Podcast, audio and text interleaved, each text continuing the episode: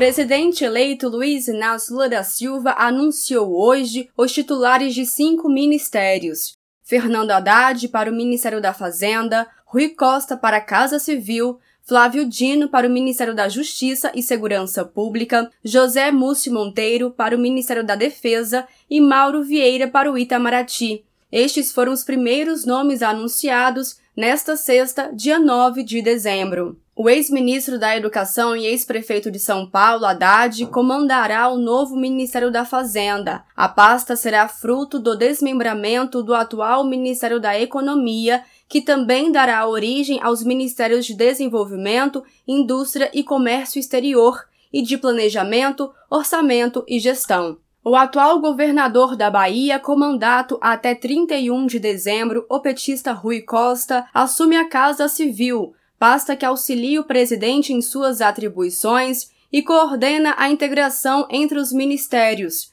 Costa é um dos principais aliados e articuladores de Lula. O ex-governador do Maranhão e senador eleito pelo estado, Flávio Dino, assumirá o novo Ministério da Justiça e Segurança Pública. Dino, que já foi juiz federal, deputado federal e presidente da Embratur, é um dos nomes da esquerda mais elogiados por Lula entre os que conquistaram o mandato.